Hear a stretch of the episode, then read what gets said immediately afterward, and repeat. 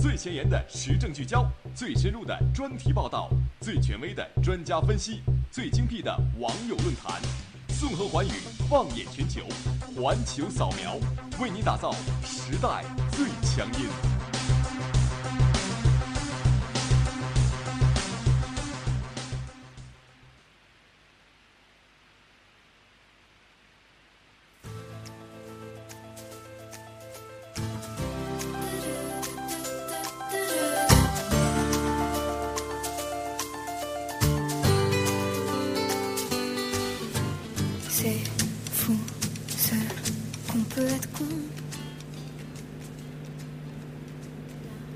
各位听众，欢迎收听 FM 九十五点二浙江师范大学校园之声。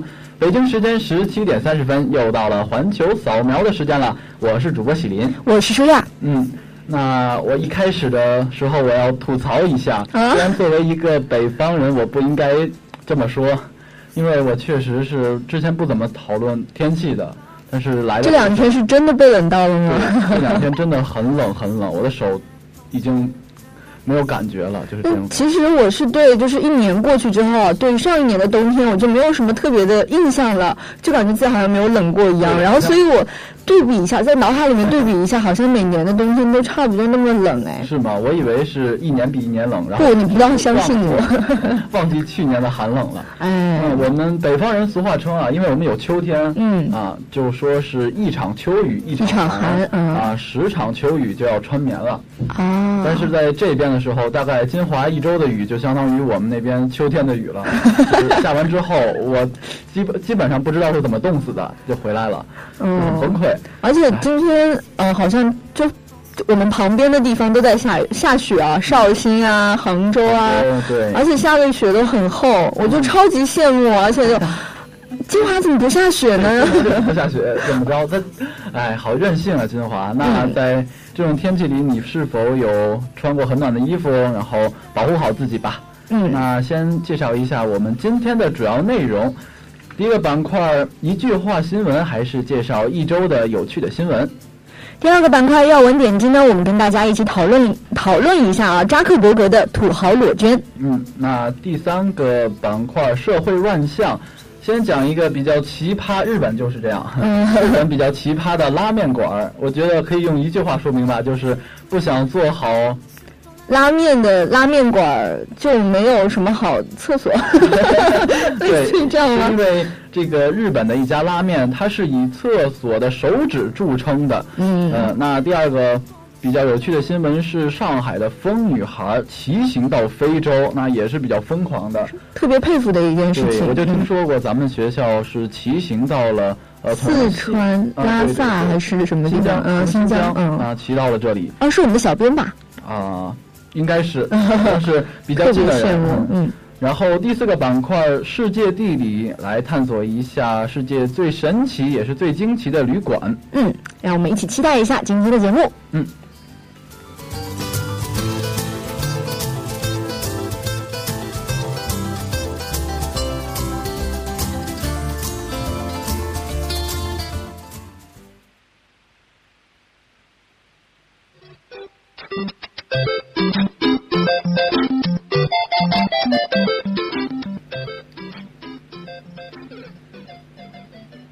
那伴随第一个马里奥的声音进入我们的第一个板块，一句话新闻。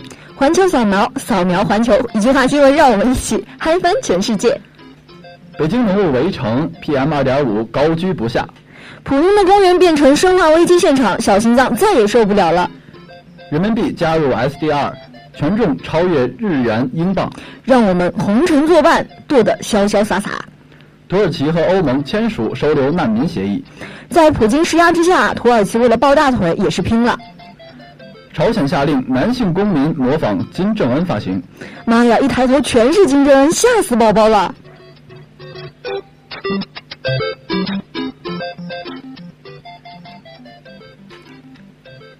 这个背景音乐确实比较烧脑啊。那第一个环，第一个板块，这几个新闻确实比较的有意思。嗯，我觉得最好奇的应该是最后一个金正恩发型了。我要报警了。我曾经是在微信平台上看过啊，类似于这样的一个板块，说的是韩国的明星如果全是金正恩的发型会变成什么样子？简直就是惨不忍睹啊！应该说，呃，鹿晗，然后吴吴亦凡是吧？对对对对，然后就各种。他他们不是韩国的明星，他们是我们中国的。嗯，不好意思，那就是因为留了一个类似于金正恩的头型，然后一炮走红了就。啊，金正恩的发型本来就是蛮考验颜值的吧？应该是说，嗯，我觉得没有什么颜值可言。他做完他的发型之后，我觉得就很崩溃。再高的颜值也都会被拉下了。哎，还是金正恩，你还是把你的头发保护好吧。嗯，自己拥有这样的发型就够了。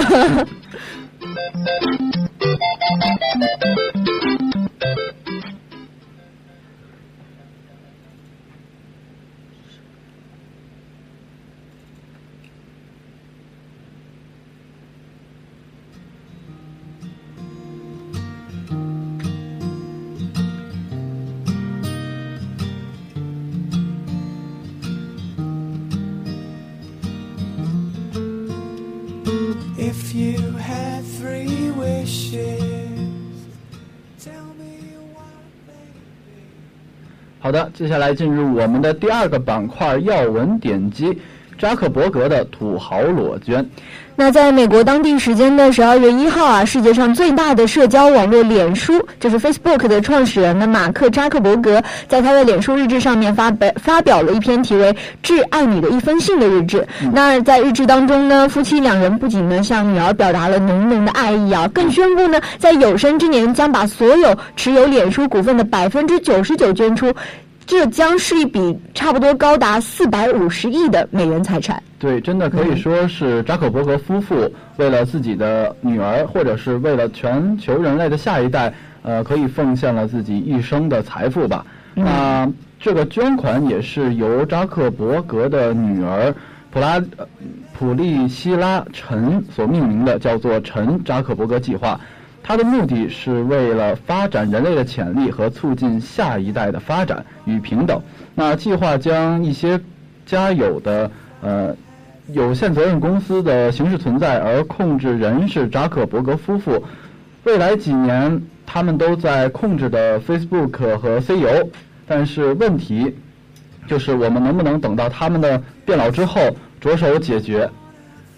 扎克伯格曾经提到过关于未来教育发展的情况，因为美国是一个比较乱的国家，它可能呃比较先进，他们的人民比较的富有，比较的平等，但是未必说很稳定的一个城市，一个国家。就是我们经常会看到一些呃影视作品当中啊，我们会有这种就是嘲讽。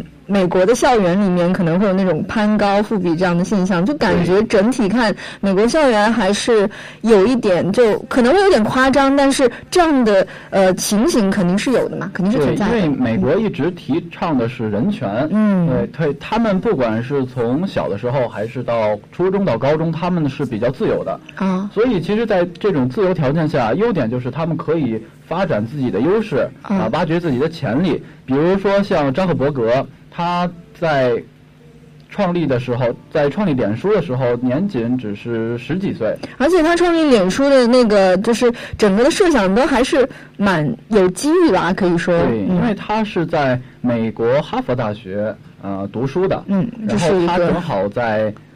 当时在大学的时候，创造了一个想把用互联网平台想和呃学生交流，然后加强这种网络信息化的一个传递。而且当时的时候，只是说想要把哈佛的学生给整个就是统一起来，对，在一起，嗯，呃，可以造就一个平台，让哈佛大学变成一个比较整体性的一个设施，嗯，反而。这种设想啊，引发了各种各种的新的浪潮。嗯，呃，出现了不仅仅是 Facebook，还有中国的一些同校网，或者是乃至进化后的人人网。对，前几年应该不能说前几年吧？就是咱们初中的时候吧。哦，好好老旧的时候，感觉那个时候人人网应该是应该说是统治天下吧。那个时候有人人网、开心网什么的。对。现在想想都觉得好像是啊。童年的记忆吗？也也不至于，就是觉得真的是很老之前的事，就很久以前的事情了。因为他们呃，互联网信息就是这样，很快速，它的更新和替换都非常的快，以至于可能现在有了微信，有了微博，就忘掉了之前的呃人文或者开心了，很多人都不用了。但相比来说，中国的现状跟欧美的现状又不一样。近年来呢，其实 Facebook 在欧美整个的运营情况还是相当良好的。因为作为嗯 Facebook 的一个 CEO 的话，他自己也有自己非常独到的商业头脑，然后也不定也是不断的在创新的。对，首先扎克伯格本身他就是一个天才吧，呃，可以说是在编程方面有着独一无二的天赋，以至于他在哈佛。嗯，导致一半的学生可以登录他的网站，嗯啊，然后在网站上进行沟通，再到后来，他因为这个 Facebook 发家致富，嗯，甚至在《时代周刊》上成了一届的风云人物。对，在二零一零年的时候呢，福布斯也是将他评选为世界上最年轻的亿万富翁，当时已已经是他的净资产已经是四十亿美元了，可以说是王老五吧。当时他还没有女朋友呢。对。呃，年仅二十七岁就靠着社交网站，就靠着自己的天赋，然后发家致富，也是非常的值得我们去学习吧。因为像美国这种城市，他们就比较的呃拥有这些先进的思想。嗯，因为经常都说美国是美国梦嘛，美国 is full of opportunity 这种之类的，嗯，然后所以就可能会有更多的机遇。不过现在也都是。回到中国梦这样的一个现状了，我觉得。对，虽然刚才舒亚提到了可能扎克伯格当时老王老五，但是没有女朋友，但是他却拥有着一种呃很浪漫的，怎么说呢？工科男的对工科男的一个浪漫。呃，因为他是在网络上啊，在亿万富翁成为一个极客，对于计算机。和网络技术都是有疯狂的兴趣，并且投入大量的时间去钻研的一个人。那所以他日常的那个装束，简直就是作为女生的话不能忍了。对，嗯，但是呆呆的扎克伯格还是会有一些理工男的浪漫，呃，学一些外国的语言。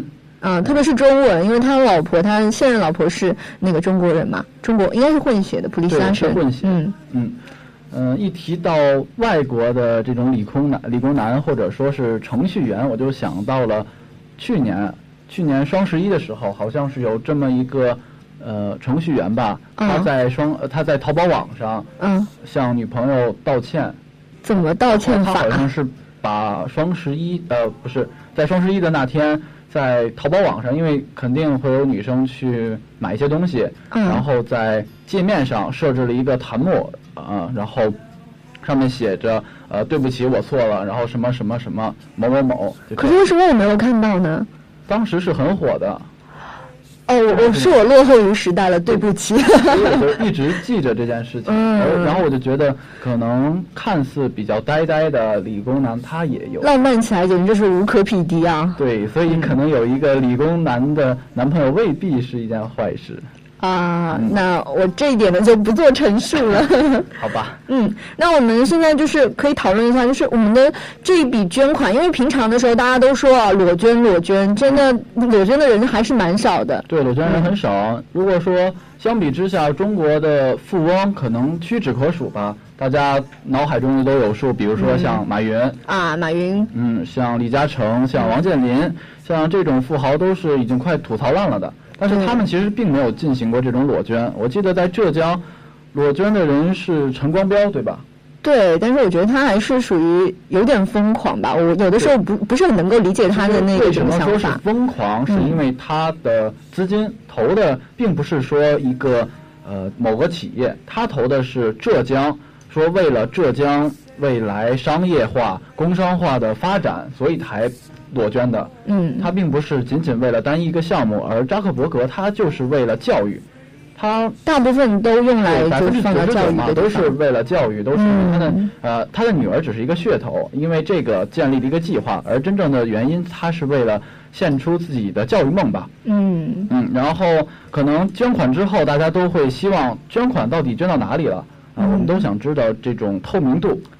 对，这现在日渐的就变得非常的重视起来了。对，那扎克伯格夫妇在二零一零年建立了一个教育基金会，叫做 Start Up Edu 嗯 Education，向新西泽州纽瓦克市建立了一个学校。嗯，呃，投资了大概一亿美元。也相当来说，一亿美元差不多折合到那边七亿美元，也还是蛮多了。对，很多。呃，为什么要投资这个城市？它其实是因为当时的纽瓦克州，呃纽瓦克市，当时的犯罪率是非常高的。所以刚才提到的大学校园很自由，嗯，但是美国是可以带枪支的，他们少年青少年犯罪率是非常高的。而且最近的话，国际上面因为枪击案也确实是非常的对，呃，云里雾里啊，各种事情的发生，所以导致新泽西州的纽瓦克市犯罪率是非常高，但是他们的毕业率却很低。嗯，呃，也是因为这这一点。就是迎合当地的需要。对，扎克伯格就提出了自己一个计划，向那里捐了一所学校，甚至说捐了一个比较大的基金。嗯。呃，而今年五月份，扎克伯格投资了一个科技教育机构，叫 Alt School。嗯，也是投资了比较大的一个资金。可以说，他的一生，或者是啊，并不算是一生啊。嗯。他一生。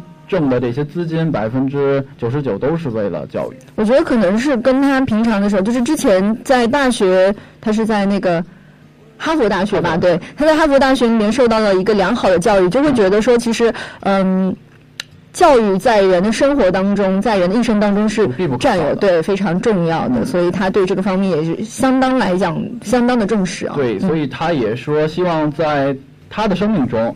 呃，遇到了很多的机遇，他的很多成就都是因为高中、大学或者说是很好的教育造就的。嗯，所以也希望那些呃贫困的儿童，那些不能嗯得到很好教育的人，可以得到这些机遇，呃，然后进行一些比较良好的教育，以至于走向比较光明的未来吧。嗯，也算是用到实处。嗯，对对对。for someone more in need. If I had free wishes. 那扎克伯格其实不仅仅涉及到教育行业，呃，他的思想还是比较的前卫吧，可以说还有宽泛的。嗯他，呃，首先是主要的是教育事业，对然后像社会，比如说新呃清洁能源，嗯，他。现在都主张一个叫可持续发展。对，我就想起了那个钢铁侠，他那个心脏说的那个清洁能源，会不会是以后可能会有这样的清洁能源呢？嗯，现在现在比较清洁能源，但是比较危险的就是核能。啊，对，确实是呃可以，甚至几百年来说，呃一个铀它都可以一直用下去。但是。就是现在难以控制嘛？对，难以控制，因为它造成的污染和危害也是非常大的。对，呃，所以现在所说的清洁能源，它不仅仅要可以无限的循环下去，或者说长久的循环下去，还要保证人类的安全。嗯嗯，那首先是介涉及了一个清洁能源，嗯，第二，扎克伯格对于创业的支持也是非常的巨大的，因为他自己也是个小创业者吧，白手对白手起家。嗯，对于。创业者来说，最重要的就是第一桶金。嗯，啊，他也是给了这些希望有有才能、呃有梦想的人，给他们一些机会。可以说，给他们一个创造世界的机会，像扎克伯格自己一样。嗯。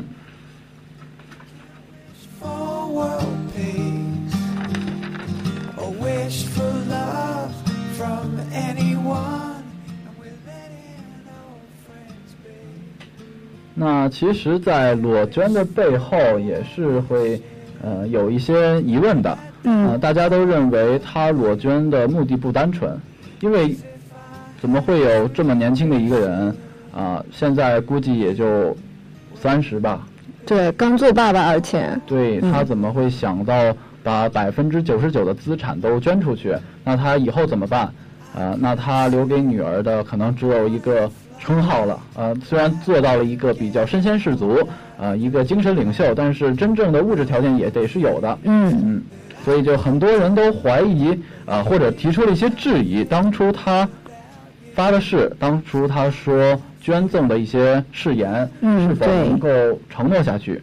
早在扎克伯格在二十六岁的时候，其实他都已经签署了一个捐赠的誓言。那捐赠捐赠捐赠的誓言项目发起者呢，就是巴菲特和比尔盖茨两个非常有名的人，大家都应该完全没有什么呃。然后二零一零年呢，捐赠捐赠誓言的项目正式产生了。那这个项目也是要求世界上最富有的个人或者家族去承担捐出一半以上的家产作为慈善的用处。那这一次去宣布捐出了百分之九十九的股份，或许也就是扎克伯格的一个回应了。对，我想也就是行动可以证明自己誓言的最好方式了。对，但是呃，还是会有蛮多人就是会觉得说，第一个看到他说哎捐了百分之九十九，你肯定会有一些嗯。就是大家哎，对，毕竟也是个商人啊，这样子的想法。确实，呃，因为商人啊，他们的头脑都是呃很机智的，很机灵的，呃，毕竟说说无奸不商嘛。嗯，对对对，也是有这样的一种说法。对，因为曾经有人给他做过一个调查，就是马耶洛，马耶洛引用了纽约大学商学院教授戴维·伊尔马克在二零零八年的一篇论文称，那些富豪或者高管们，他们。捐股票或者捐这些公司，机动机并不单纯。嗯，呃，为了卖掉这些大幅上涨的股票，他们是为了躲避一些呃交易的规则，呃，然后导致那些不法的内幕交易而做的一些举动。而同时，这些高管可以成立一个新的善善款基金，就是差不多像洗黑钱这样的一种方式，可能。嗯，对。可能可以这么认为，而这种基金，他们把自己的高涨的股票捐入进入基金会，然后捐赠给一个慈善基金，却可以继续控制自己的公司。但是我觉得，就是这样的想法也是，嗯，有这样的想法或者说把这种想法说出来的人，肯定是没有这样的勇气去把自己百分之就将近全部的财产都捐出去的这样的一个勇气啊。对，因为所有在一个名人的背后，一定会有人指责他。啊，对他做的事情肯定是有一些是为了自己的，为了谋利谋利自己的一个私欲也好，或者呃为了盈利也好，更何更何况是这种比较富有的啊富家子弟吧啊不是富家子弟，他是白手起家就比较年轻一代的富豪，对他肯定不单单纯是为了捐款。那其实说实话，马斯洛呃马耶洛认为，对于扎克伯格来说，把公司的股票捐给。家族基金会一个好处就是它转移了大部分的所有权，嗯，股票所有权，对，它就不用为这个股票去负责了。如果说股票上涨或者下跌的时候，啊，甚至说对公司声誉造成一些困扰或者发生一些问题的时候，那些股东不会再给他们融资，啊，会导致自己资金的外流，嗯，所以他们这些。呃，负担或者是负债，他就不用再担心说，呃，很很高很高的成本了。但虽然来说也是没有必要，就是没也不是说什么好处都没有。嗯。但是我觉得，就站在我的角度上面来讲，如果我有那么大一笔家产，要我把它百分之九十九都捐出来，我肯定是要心疼的。嗯。嗯。对，并且其实我知道最近中国的形势也是非常的，呃，怎么说呢？因为中国开始高调收这种遗产税，嗯，对，嗯，像这种呃中国的富豪啊，或者是比较有钱的人，他们在分房产或者遗产的时候要收取百分之二十，就很高很高。呃，其实美国也是这样，因为美国的机制更为的严明和缜密，嗯，对，所以对于他们来说，税后或者是这些。不管是资产税也好，或者遗产税也好，都是很大的一个负担。嗯，所以他们也可能是因为某种呃税，为了避税的原因，也是进行了一次捐款。但是扎克伯格此次的捐款是百分之九十九，曾经有人给他计算过，呃，高达四百五十亿的美元的资金，这些资金远远高于他要背负负债的成本。但是如果说扎克伯格只是为了避税的话，也有点不不合逻辑吧？我觉得从数据上来讲是不可能的，他就是为了捐款，嗯，对，人家好好的，我觉得之前他没结婚的时候，我都觉得他很不错哈。对呀，其实就是这样，因为很喜欢他的态度嘛，对，一表人才。对，那也是希望可以继续的呃进行这种慈善事业的捐款，然后把美国的教育发展的越来越强大。嗯，首先就是先带个好头。嗯。for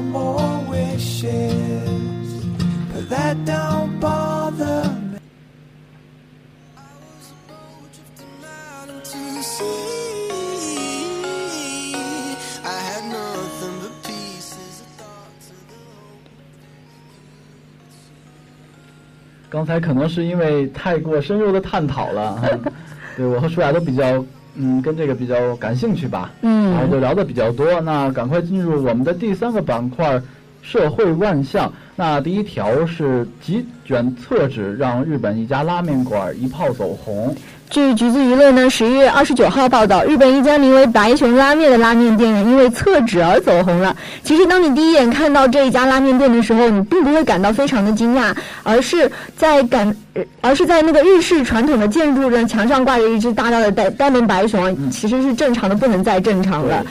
但是呢，当你走到他们的厕所里面，就千万不要被吓到，因为在一个小小的墙面上，整整齐齐的去挂着二十卷的厕纸。对，我曾经看过那张图片，嗯，就非常非常的吓人。你几乎走进去的时候，呃，扑面而来的全是厕纸。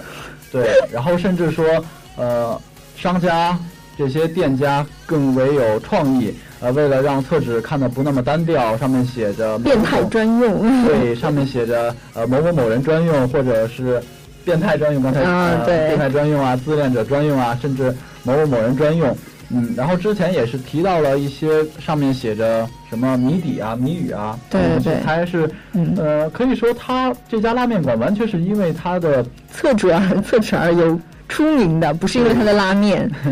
那不想做好厕纸的拉面，不是好拉面吗？但是不管怎么样，总归是很有趣的嘛。所以如果当时嗯大家有在日本旅游的话，可以试着去这家拉面馆上个厕所，这是一个不错的旅行啊。嗯，那第二个板块啊，第二条是上海疯女孩骑行到非洲。嗯，那一个上海的乖乖女呢，用一辆自行车历经了四百二十天，途经了十五个国家，用了两万三两千公里啊，从上海骑到了好望角。对，我觉得翻山越岭吧，这么多天，他一定收获了不少。而且是一个女生，其实一人在外是很危险的。对，所以很多的旅客都说她是一个疯婆子。确实，这种行为是比较疯狂的。而且她在旅途的当中也结了婚，遇到了自己喜欢的人。对，但是结婚就非常的文艺，他们用，呃，他们的。呃，从装备来讲啊，戒指是马路上捡的，婚车是两辆一一直陪伴他们的自行车，然后婚纱是冲锋衣，喜酒是一瓶雪碧。对，然后这些驴友成为了他们的一些伴郎啊、伴娘啊、司仪等等。虽然简陋，但是也不失为一件很浪漫的事情。真的是一场说走就走的旅行。嗯。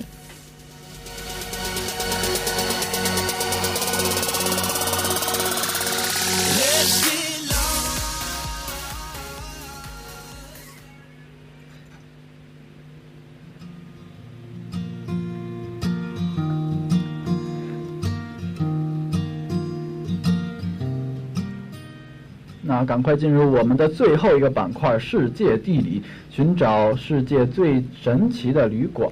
我们来到了第一个旅馆呢，就是瑞典的冰旅馆了。那这个位于瑞典尤卡斯耶的冰旅馆是世界上最大的冰建筑物啊，室内总面积大概有五千平方米。那目前呢，这座这座宾馆以冰雕、电影院、桑拿浴跟冰吧为特色，还是由世界上最独一无二的冰制的祈祷室。最我觉得最感呃感呃怎么说呢，很搞笑的，对对对对，很惊奇的是，因为它的床是也是。冰做成的千年寒冰床，上面是有厚厚的这种鹿的鹿的绒毛，嗯，对，有兽皮所覆盖在上面的，其实是很温暖的。但是我觉得，就它肯定不能开空调吧，因为开空调肯定会化。嗯嗯啊，所以它就是一个比较自然的一个景点吧。作为一个怕冷的人，想到了爱斯基摩人曾经在呃以前人都是睡在冰上的。嗯，对对对。所以如果有大胆的人，可以去瑞典尝试一下啊。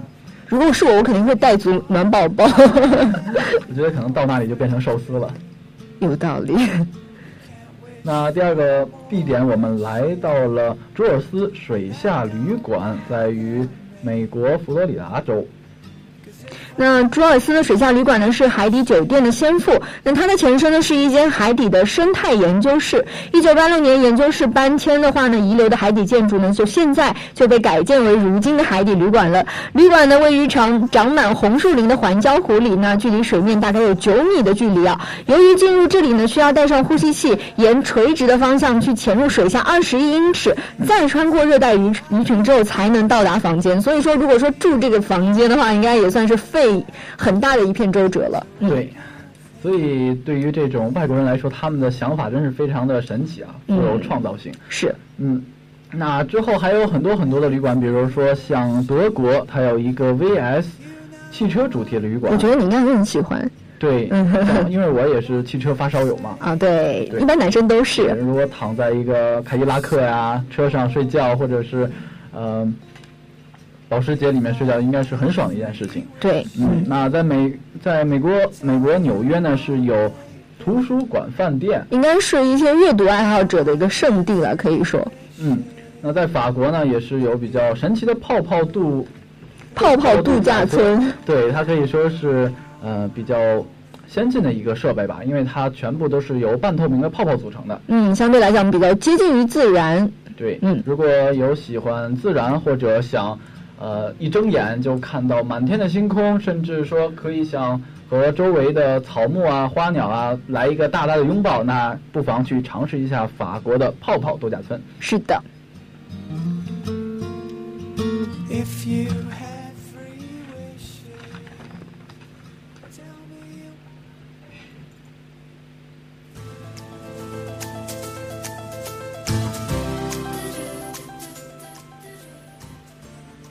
那经过比较欢快的最后一个板块，也是结束了本期的环球扫描。嗯，那本期的环球扫描呢，内容也是非常非常的丰富啊。第一个板块一句话新闻，我们跟大家介绍了呃，在世界上面发生的一些新鲜事。嗯，那剩下的一些板块，刚才。呃听众们一定有所感悟。嗯。那也是很感谢听众们可以收听这次节目也是感谢我们的编辑给我们一次又是丰富多彩的旅行吧。嗯。那今天的环球扫描到这里就要跟大家说再见了。我是主播许林。我是春儿。嗯我们下期再见。拜拜。拜拜。